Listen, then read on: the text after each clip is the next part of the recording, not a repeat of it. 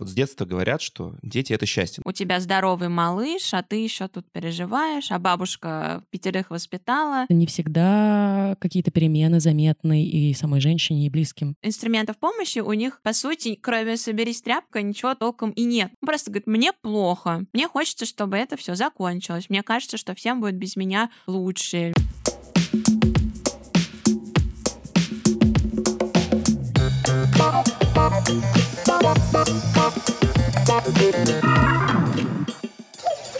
Доброго здоровья! Это подкаст о качестве жизни простыми словами без шапки. И с вами его ведущие Полина Полищук и Антон Бойко. Все мы так или иначе слышали точку зрения, ее с разных сторон обосновывают, с разных позиций школ мысли, что смысл нашей жизни — это продолжение рода. Многие из нас улыбаются, заряжаются позитивом, глядя на маленьких детей — и вообще в обществе довольно сильно транслируется радость от рождения и воспитания детей. Однако, возможно, не так часто обсуждается, скажем так, в кавычках, оборотная сторона материнства. Оборотная сторона, конечно, звучит излишне зловеще, на мой взгляд, но именно сейчас и хочется пролить на нее побольше света. Сегодня мы поговорим о послеродовой депрессии, и погрузиться в тему нам поможет Вера Якупова, научный сотрудник факультета психологии МГУ, кандидат психологических наук, практикующий психотерапевт. Вера, здравствуйте. Здравствуйте. Традиционный вопрос. Расскажите, как вы пришли в профессию? Я всегда хотела быть психологом, практически сколько себя помню, поэтому у меня не очень интересный путь, просто вот как-то очень хотелось, мне было очень интересно, поэтому всегда это меня вело еще со школьных лет. Я читала книжки по психологии, потом поступила, училась. У меня очень в этом смысле такая академическая и скучная биография. В общем, звезды сошлись. Ну, бывает, э, да, вот кто-то рождается и хочет играть в хоккей, и у него талант, и он обожает это, да, кто-то с интересом наблюдает за животными, а я вот обожаю людей и люблю психологию очень. Вот как-то так, это само сильнее меня если так можно сказать. Интерес к беременности у меня тоже был еще задолго до того, как я размышляла о рождении своих собственных детей. Я думала стать акушером-гинекологом или психологом, но сейчас это как-то вот соединилось. Это перинатальная сфера и психология комфортном для меня сочетании, потому что э, врачом я как-то не готова, поняла, что не готова быть, нужно людей там резать, что-то такое с ними делать, это не в моем характере, поэтому нашла более мягкий вариант. Я тоже поэтому подкаст о медицине веду, вот, хотя в детстве врачом хотел стать. Здорово, что так. Не часто можно встретить такое, когда звезды сходятся сами собой, и человек делает то, что хочет. Это круто. Ну что ж, тогда предлагаю э, погрузиться дальше, непосредственно в саму тему. Вот с детства говорят, что дети — это счастье. Ну, скажем, такое словосочетание мы слышим довольно часто в обществе.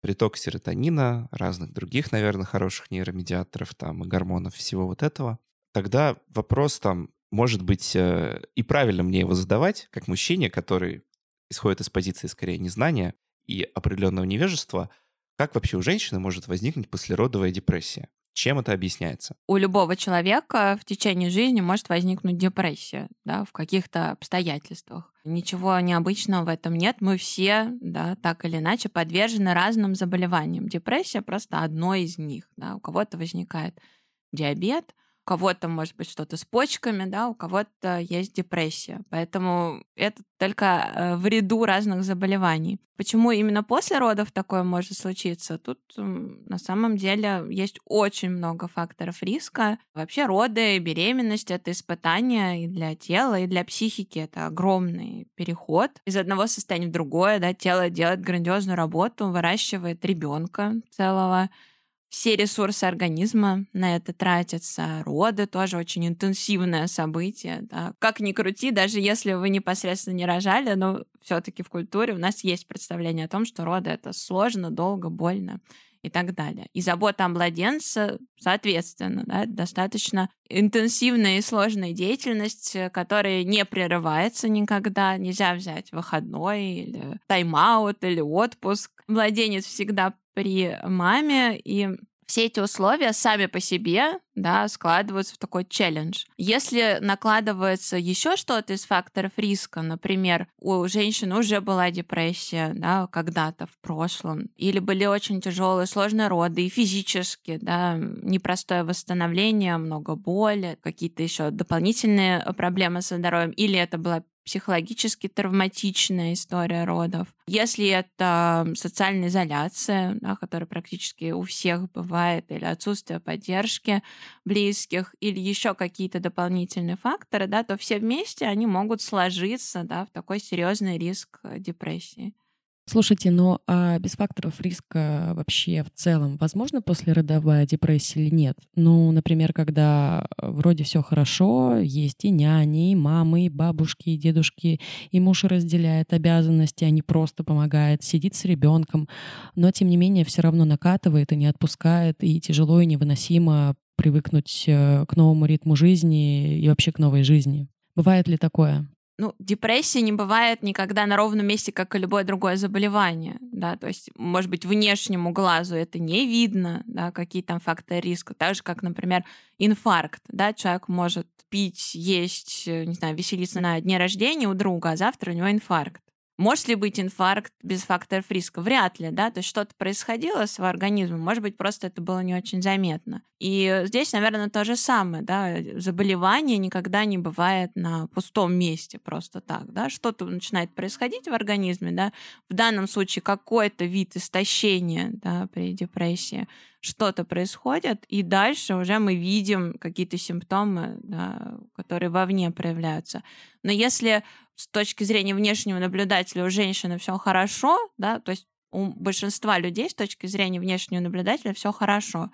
Это не означает того, что мы знаем, что с ними на самом деле происходит, да, чем они болеют или могут заболеть и так далее. То есть в помощь близких, конечно, это здорово, это важно, это большая ценность и разделение да, обязанностей по уходу за малышом, но, к сожалению, это не гарантия того, что да, мама не заболеет таких гарантий нет. Да, это может там чуть-чуть снизить риск, но бывают и более серьезные факторы, да, которые, опять же, сходятся все вместе. Это может быть человек и так, например, да, склонный к депрессиям или чувствительный к гормональным перестройкам.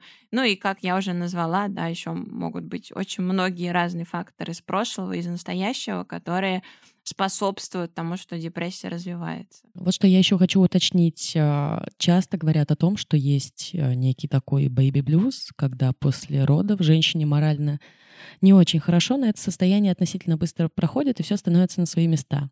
А есть послеродовая депрессия, или послеродовая, извините, которая уже может э, длиться и месяцы, и даже годы. Как понять и как поймать этот момент, когда одно может перетечь в другое, и как можно вообще это предотвратить?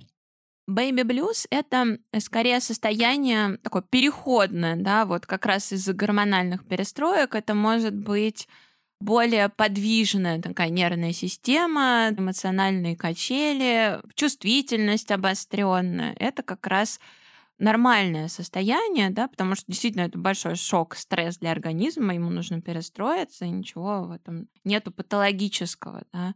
А депрессия все-таки это патологическое состояние, когда мы говорим о том, что это бывает, это не значит, что это нормально, да, ну в кавычках нормально, в смысле, что это не закономерный ход вещей. Да, иногда люди так объясняют, что, ну да, это все из-за гормонов, например, да, депрессия, все из-за гормонов, конечно, они перестраиваются и так далее. Но вообще-то гормональная перестройка сама по себе не дает никаких заболеваний, она не дает депрессии.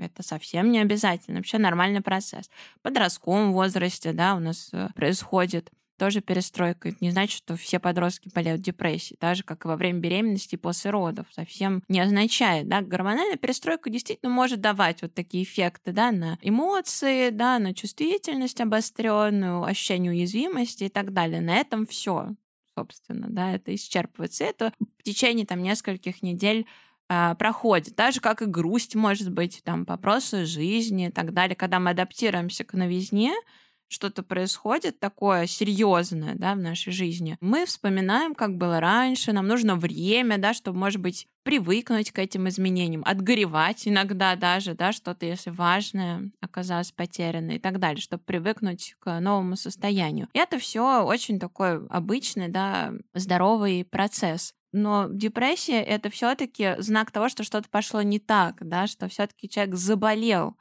и это требует лечения, требует помощи, да, что адаптационные механизмы по сути не сработали. да, вот этой перестройки естественной не произошло, да, что-то случилось такое, что это оказалось слишком каким-то трудным, сложным, да, организм перестал справляться, ему, его нужно поддержать. Ну, собственно, это, наверное, этим можно описать любое другое заболевание, да, когда организм не справляется, ему нужна поддержка.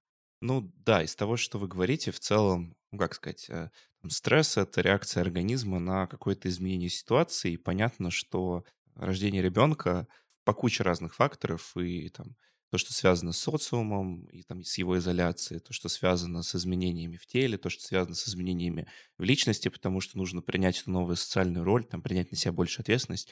Как бы все это имеет довольно высокие шансы дестабилизировать человека, да, и, скажем так, это заболевание подхватить.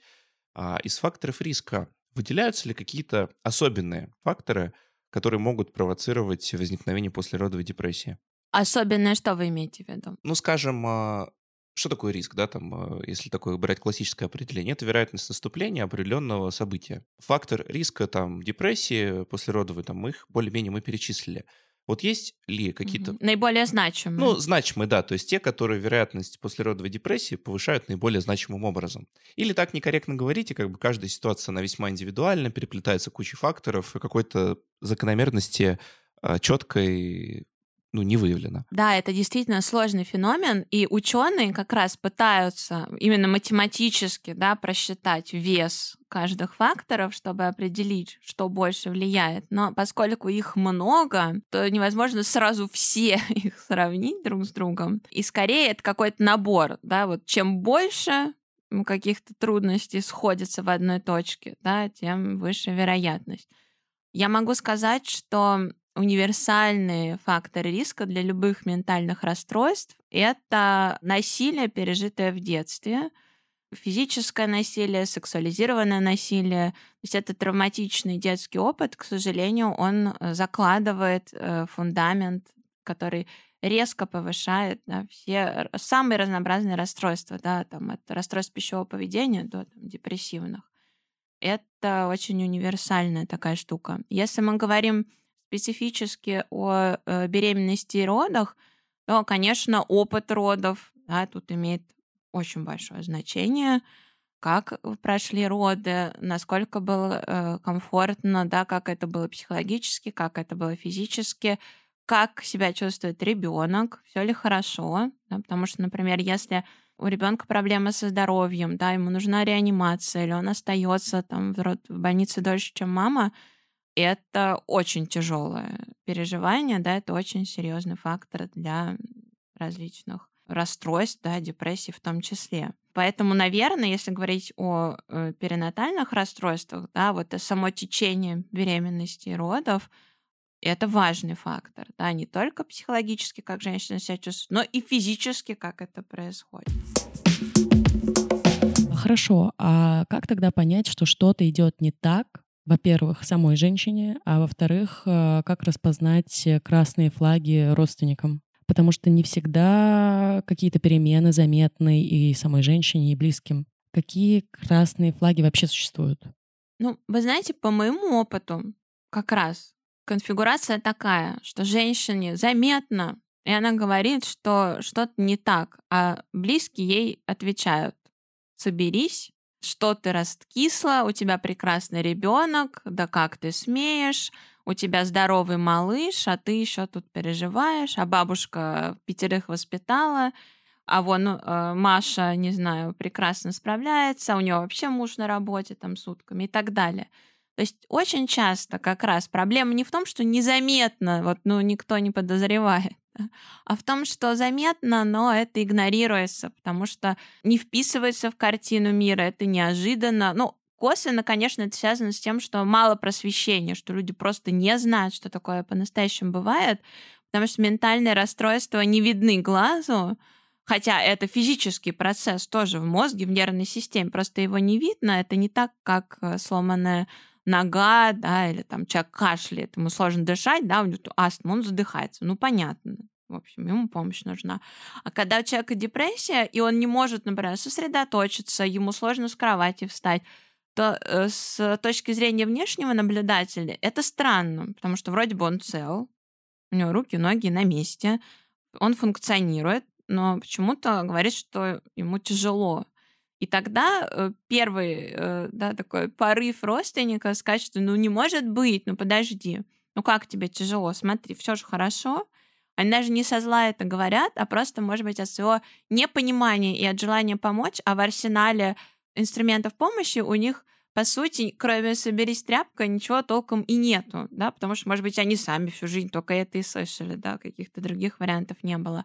И недавно как раз мы со студентами разбирали разные практические кейсы. Я им давала задание посмотреть на форумах, что пишут э, женщины, с чем они сталкиваются, и посмотреть, да, видят ли они какие-то симптомы, могут ли они поэтому что-то составить. Ну, в смысле, не какие-то приватные, да, там, консультации, а именно в открытых источниках, на родительских форумах, как это обсуждается.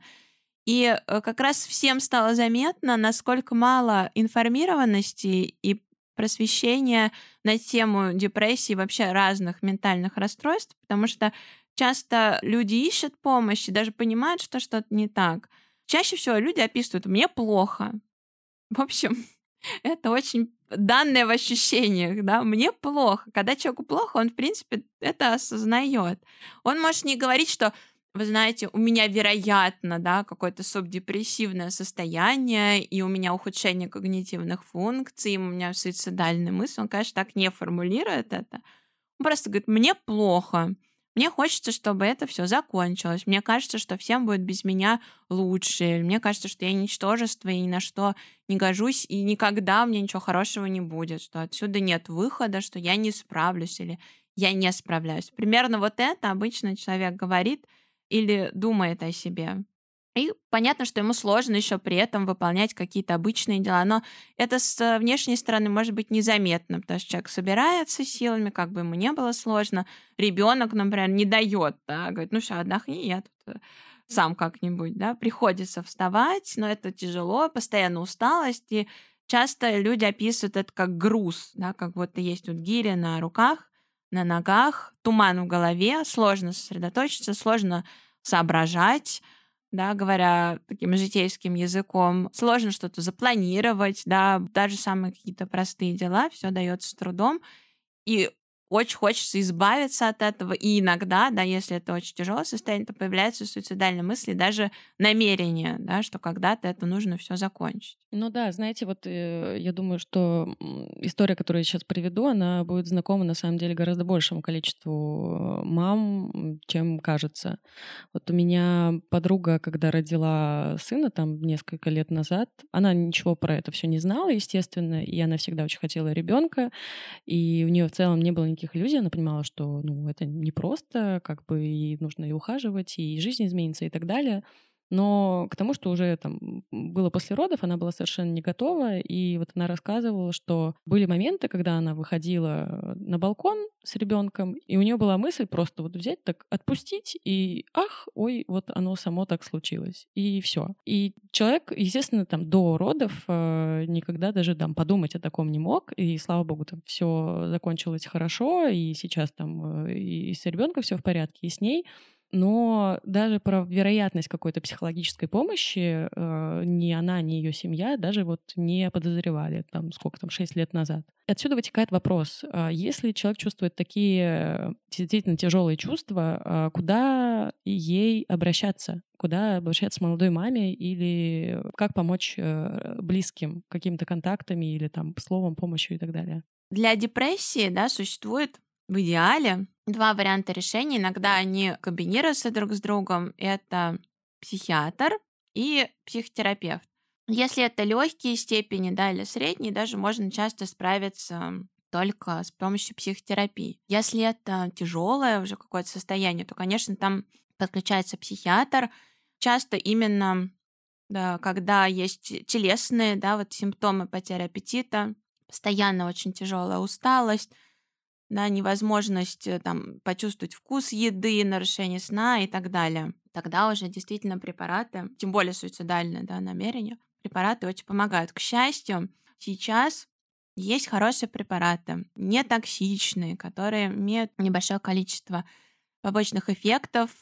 Их можно подобрать. В общем, есть психиатры квалифицированные, К сожалению, не так легко бывает найти психиатра, который готов, например, помогать маме, которая кормит грудью или которая беременна, потому что тоже многих врачей пугает. Это дополнительная ответственность, дополнительные риски, которых они хотят избежать. От беременных вообще иногда шарахаются, хотя им не меньше нужна помощь.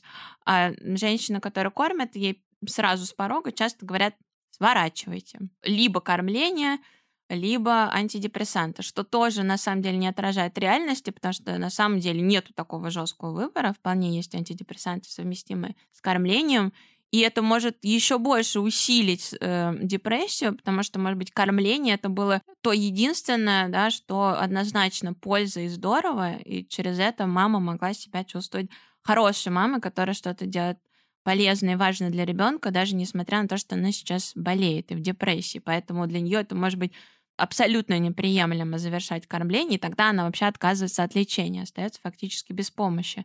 Поэтому тоже много времени тратим на просвещение и врачей в том числе, для того, чтобы они тоже активнее изучали тему и не отвергали женщин, да, которым нужно что-то совместимое с грудным вскармливанием. Поэтому Психотерапия тут тоже обретает особенную ценность, потому что есть ограничения по взаимодействию с препаратами, телесные ограничения. И, собственно, большое количество исследований показывает, что психотерапия эффективна, да, она может помочь действительно справиться с симптомами, снизить их. И, например, если выясняется, что депрессия есть во время беременности, то многие исследования показывают, что работа терапевтическая во время беременности, она помогает да, снизить вот эти симптомы и не столкнуться, например, с послеродовой депрессией.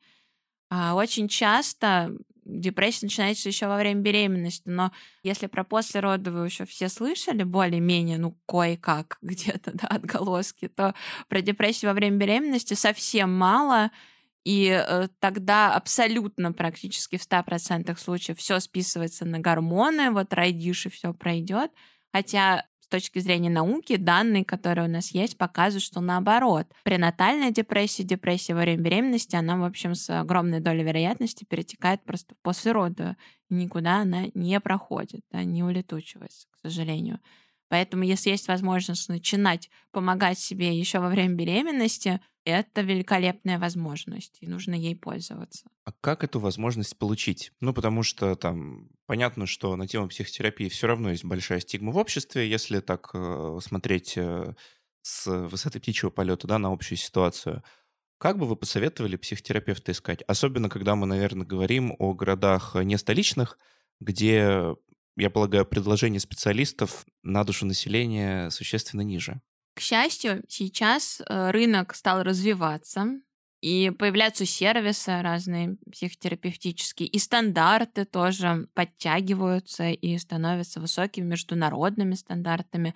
Огромное количество терапевтов получают международные сертификаты, это прекрасно, проходит супервизию, действует по всем правилам, принятым в мире. Это здорово, и шанс найти хорошего терапевта возрастает. И есть онлайн консультации, и это очень спасает тех, кто находится в разных городах, да, в разных точках мира. Иногда человек живет, например, в другой стране, но ему комфортнее общаться с русскоязычным терапевтом, да, это тоже вариант. И э, в целом это, конечно, большой прогресс, делает помощь доступной. Другой момент — это стоимость, да, и не все далеко могут себе позволить платить психотерапевту Иногда, потому что не считают это настолько значимым, иногда просто действительно потому что ограничены э, в ресурсах. И в нашей стране, да, большинство людей ограничены в ресурсах. Есть э, варианты бесплатной помощи при государственных центрах да, психологической помощи есть возможность получить консультации, есть волонтерские проекты, у начинающих терапевтов есть льготные консультации. То есть тут есть э, достаточно много вариантов. Психиатры тоже, да, есть в ПНД, э, в психоневрологических диспансерах государственных, есть в частных клиниках. Психиатры квалифицированные, да, их, конечно, чуть меньше, чем психиатров в целом, да, ну и как, наверное, любых э, специалистов, но тем не менее, да, мы делаем все, что можем для того, чтобы их становилось все больше. И очень часто, да, сами женщины, например, зная о том, что есть препараты, совместимые там, с грудным вскармливанием, они проверяют, э, сами идут, ищут информацию. В нашей стране, мне кажется, в принципе, да, хорошо быть э, очень э, подкованным в медицине, особенно если ты собираешься стать родителем или если ты уже родитель. Ты вынужден очень глубоко погружаться в тему, особенно если у ребенка есть какие-то сложности со здоровьем. Очень часто именно пациентские сообщества да, транслируют э, врачам да, какие-то знания, рассказывают как и что. И на самом деле это очень тоже хорошая возможность объединиться да, и самим пытаться свои интересы отстаивать. Очень часто это получается. Другой вопрос вопрос, что в депрессии это сложно делать, но, к счастью, например, те женщины, которые уже вышли из депрессии, да, у них есть такой опыт, они начинают заниматься просвещением, создавать какие-то, да, проекты и так далее, и это тоже влияет позитивно на ситуацию в обществе, поэтому специалиста сейчас найти можно. Другое дело, что в депрессии иногда и часто это очень трудно, потому что трудно просто там почистить зубы. Поэтому тут здорово, если близкие начинают бить тревогу и ищут, э, либо друзья. В моей практике так тоже бывает, когда друзья, например, говорят, слушай, мы с тобой давно не виделись, я вижу, что что-то не так, да, как ты себя чувствуешь? А все ли хорошо, давай-ка смотри, у меня вот есть тут хороший психолог, давай ты сходишь. Так тоже бывает, потому что иногда заметить как, э, что-то за человеком, с которым ты каждый день, сложнее, чем после перерыва, например, да, несколько месяцев не виделись, может э, разительную перемену увидеть, а если каждый день, это может быть чуть замылено. Но, тем не менее, и очень часто так бывает, что близкие, да, мужья, отцы ищут э, специалиста, да, хотят э, такая форма заботы тоже о семье. Да, вот вы как раз упомянули про то, что психотерапия, обращение к специалисту — это, пожалуй, самый действенный способ решения проблемы. Понятно, что вырастает предложение, и это решает как бы, да, проблему номер один. Проблема номер два, что там ты в депрессии, в, находишься в состоянии, когда не можешь почистить зубы, и, конечно же, сложно обратиться к врачу, и здесь важна очень помощь близких. Но здесь вот интересно спросить, а что еще из рычагов потенциальных бывает? Вот вы упомянули, что есть, например, сообщество, если я правильно услышал, мам, которые уже прошли через это и поддерживают тех, кто в этой ситуации оказался. Вот можете это раскрыть? Очень интересно.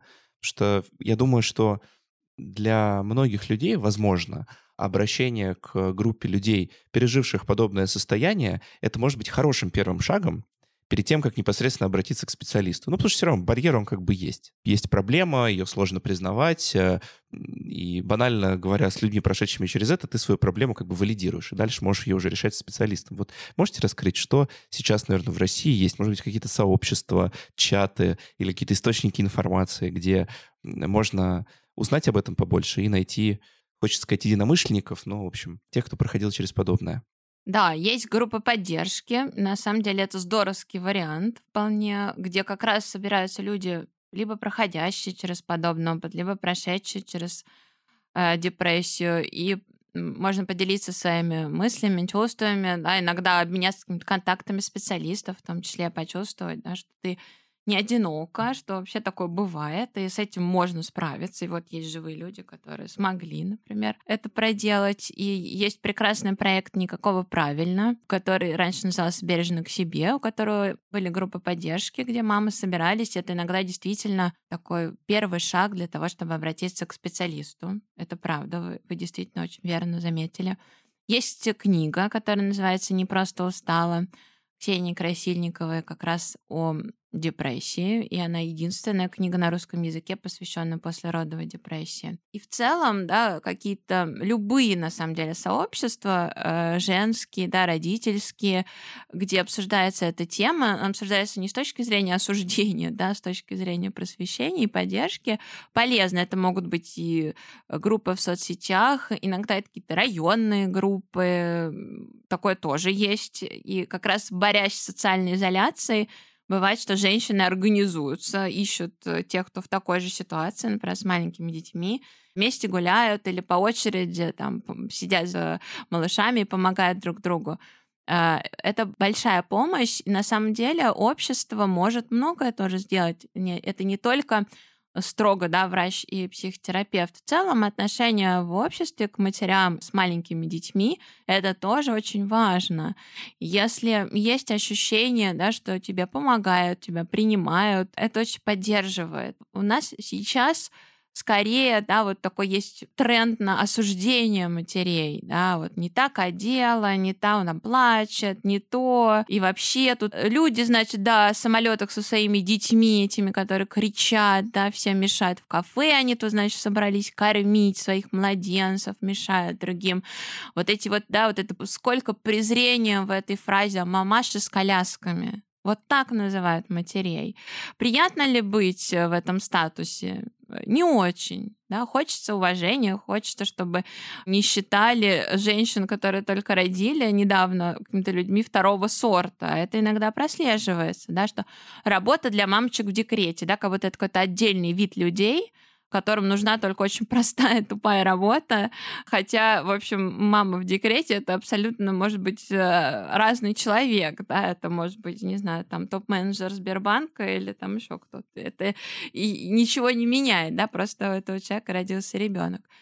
Поэтому городское пространство, да, дружелюбное, где не нужно вот там протискиваться в двери, да, и как-то там невозможно перепрыгивать бордюры с колясками, возможности, да, игровых зон в разных кафе и вообще э, гостеприимность в целом, да, общества к женщинам, которые выращивают детей, поддержка их, это очень значимо. И если этого будет больше, то я уверена, это может только позитивно сказаться на общем состоянии женщин после родов.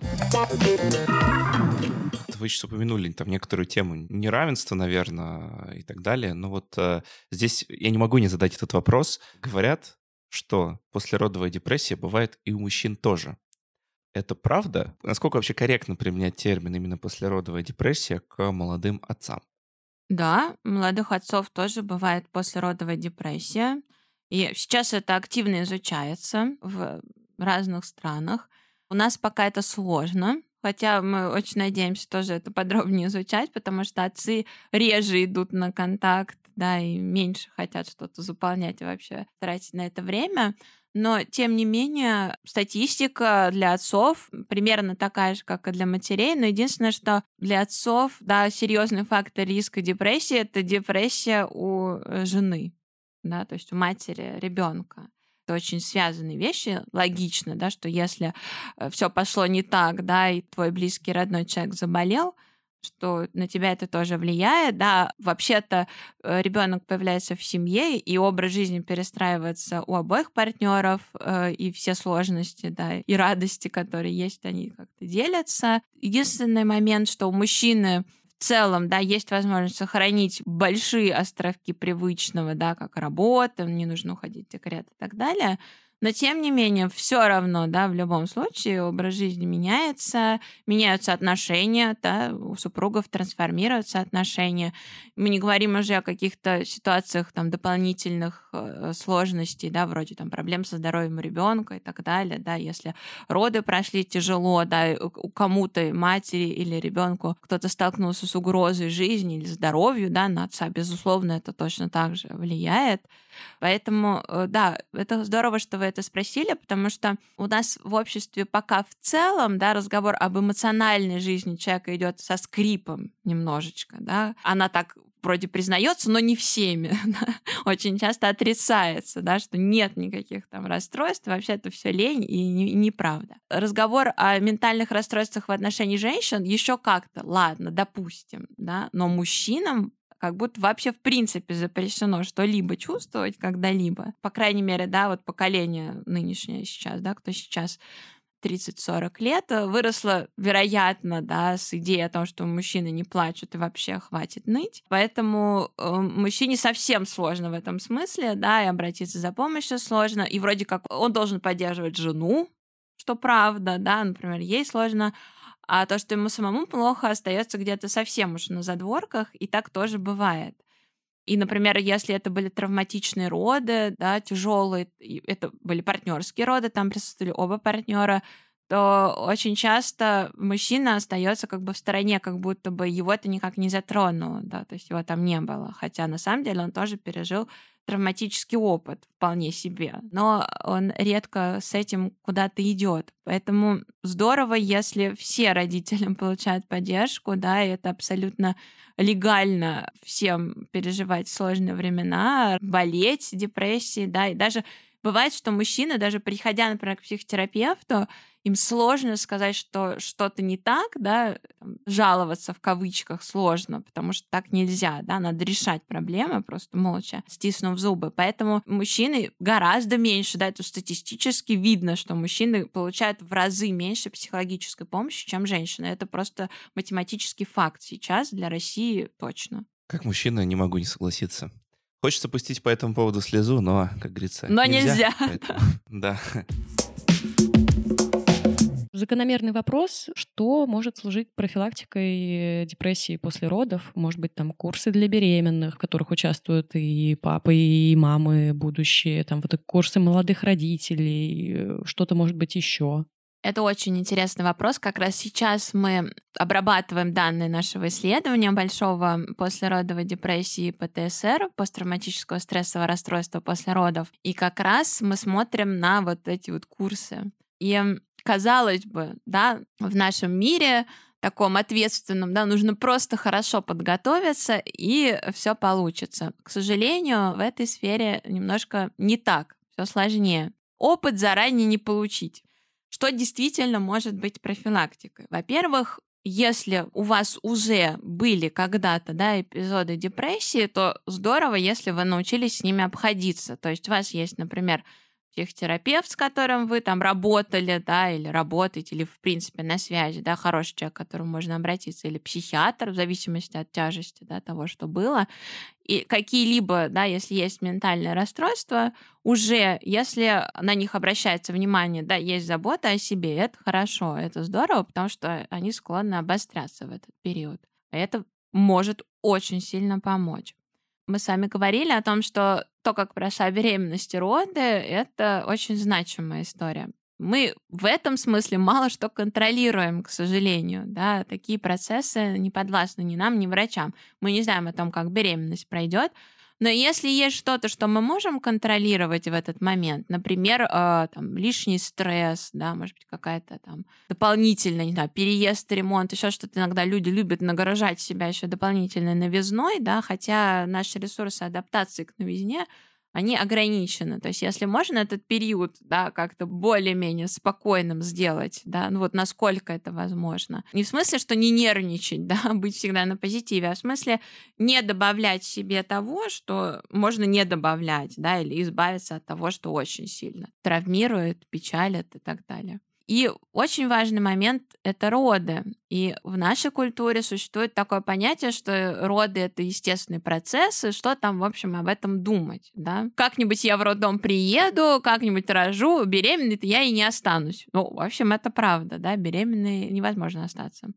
навсегда. И когда это первые роды, особенно, да, э, люди мало знают об этом, и они иногда выбирают роддом, например, поближе к дому. Возможно, может быть, опираясь на какие-то данные, которые есть, не знаю, в кино, в сериалах, да, о том, что когда начинаются роды, все бегут, очень торопятся. Хотя первые роды, да, в среднем там длятся 12 часов. В принципе, можно успеть доехать до роддома, который и не рядом с домом находится. Даже поесть можно успеть иногда. Можно много чего успеть. Время есть, да, чаще. Конечно, бывают стремительные роды, но в целом, да, в общем и целом, время есть.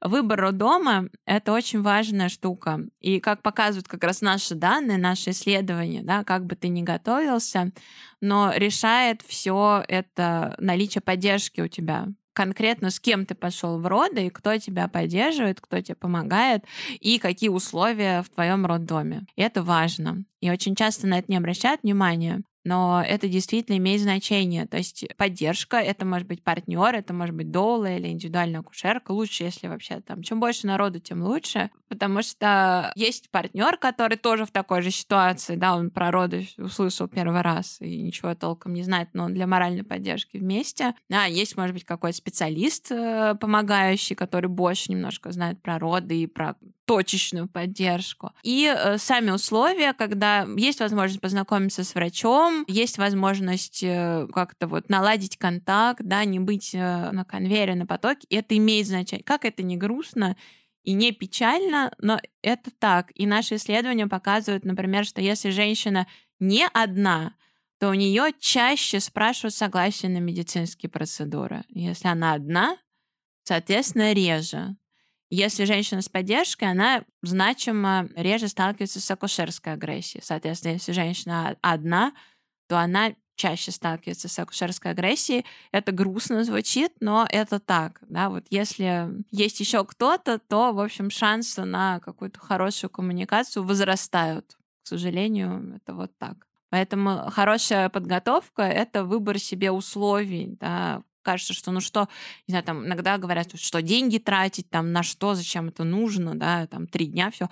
Вот когда люди, например, берут кредит на свадьбу, кажется, ну да, ну что, это нормально, да, в общем, это же свадьба. Хотя что в вашей жизни зависит от того, какая у вас была свадьба и какой у вас был там на лимузине, э, не знаю, букет и кольца. Да ничего. Мнение родственников, мнение родственников. Да, яркие ну воспоминания, да, двоюродной тетушки, наверное, да. Но от того, как прошли роды, зависит очень многое, да, зависит здоровье матери, здоровье ребенка, да, и психологическое благополучие всей семьи без преувеличения. Поэтому вот хочется, чтобы эта культура тоже немножко в эту сторону поменялась, что это важно. Как это будет, это важно.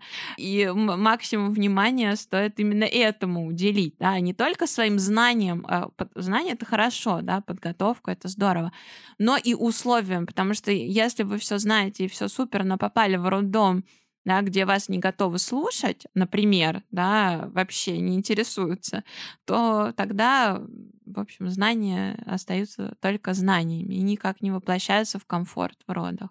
У меня есть финальный вопрос. По сути, это цитата, которую я услышала буквально недавно от э, не одного человека, кстати, даже. Вот э, пришлось мне услышать э, и слышать там, особенно от мужчин и от старшего поколения, что, значит, беременность и роды — это вообще прекрасный естественный процесс, и все эти разговоры о депрессии, они демонизируют все эти прекрасные процессы, и из-за этого женщины вообще рожать не хотят. Все это, в общем, очень вредно. Вот что вы, как специалист, э, можете сказать в ответ на это, а, как профессионал? Ну, вредно как раз отсутствие просвещения, да, от того, что мы закроем глаза и скажем, этого всего ничего нет, оно не исчезнет. А вот отсутствие просвещения, да, отрезает человеку возможности получить помощь. Вот это действительно вредно с точки зрения естественности неестественности, да, у нас есть такое когнитивное искажение, что все, все естественно, это хорошо.